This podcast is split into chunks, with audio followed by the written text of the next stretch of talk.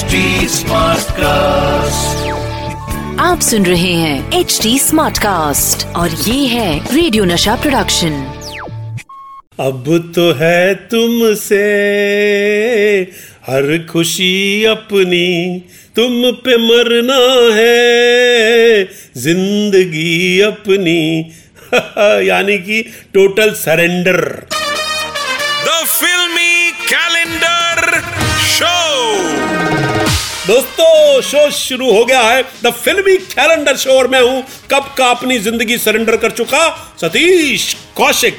दोस्तों, इस शो को इतना पसंद करने के लिए आपका मैं बहुत शुक्रगुजार हूँ। शुक्रगुजार हूँ मतलब ये नहीं कि शुक्रवार मैं आपके घर पे गुजारूँगा।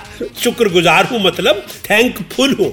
बॉस ने कहा है कि रिपोर्ट में आपका शो सुपर डुपर हिट आया है। चलिए दोस्तों, शो शुरू करते हैं और चलते हैं कैलेंडर भाई के पास कि भाई, आज की तारीख निकाले जरा।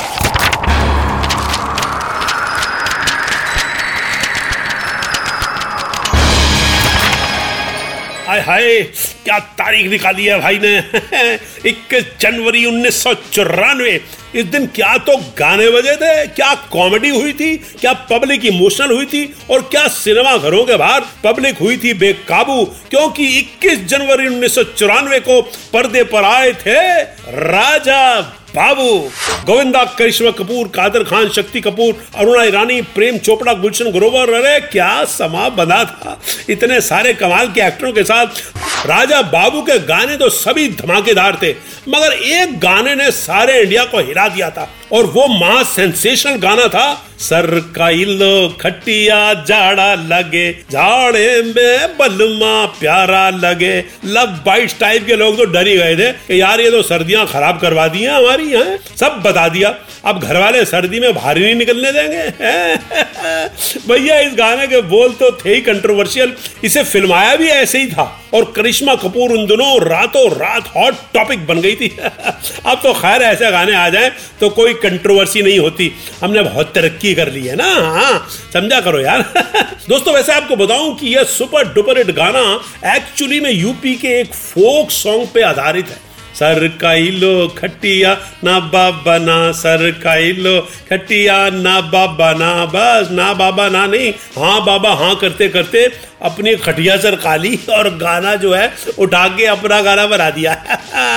आपको बताऊँ दोस्तों कि ये फ़िल्म असल में तेलुगु फ़िल्म रासकुट्टी की रीमेक थी और इसे बनाने की जब बात हुई तो इस फ़िल्म के लिए बेस्ट चॉइस तो गोविंदा ही थे। लीडिंग लेडी के लिए पहले ऑफ़र किया गया जूही चावला को, मगर उन्हें कहानी पसंद नहीं आने की वजह से उन्होंने फ़िल्म नहीं की। और फ़िल्म में आई करिश्मा कपूर, अपनी लोड़ो और फिर सारे इंडिया पे करिश्मा बन के छा गई।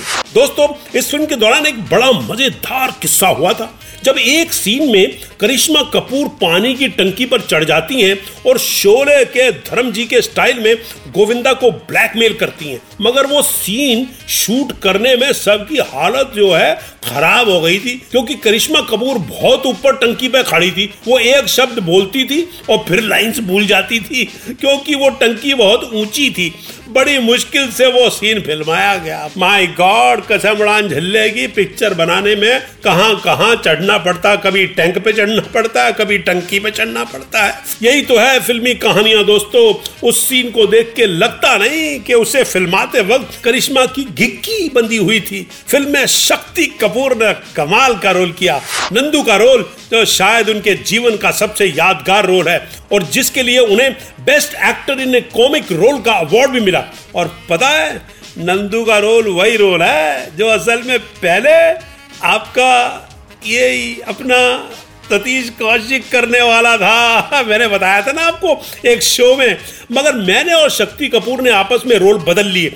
मैंने साजन चले ससुराल का मुत्तु स्वामी किया, जो पहले शक्ति करने वाले थे, और उन्होंने नंदू किया, जो मैं करने वाला था। और दोनों रोल्स ने फ़िल्म फेयर अवार्ड जीता।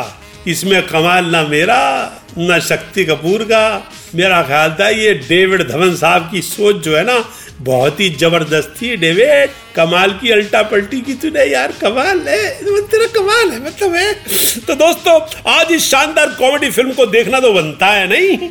अब मुझको दीजिए इजाज़त, फिर आऊँगा लेकर अपना favourite the filmy calendar show with Satish Kaushik. तब तक टाटा। बाय बाय आप सुन रहे हैं एच डी स्मार्ट कास्ट और ये था रेडियो नशा प्रोडक्शन एच स्मार्ट कास्ट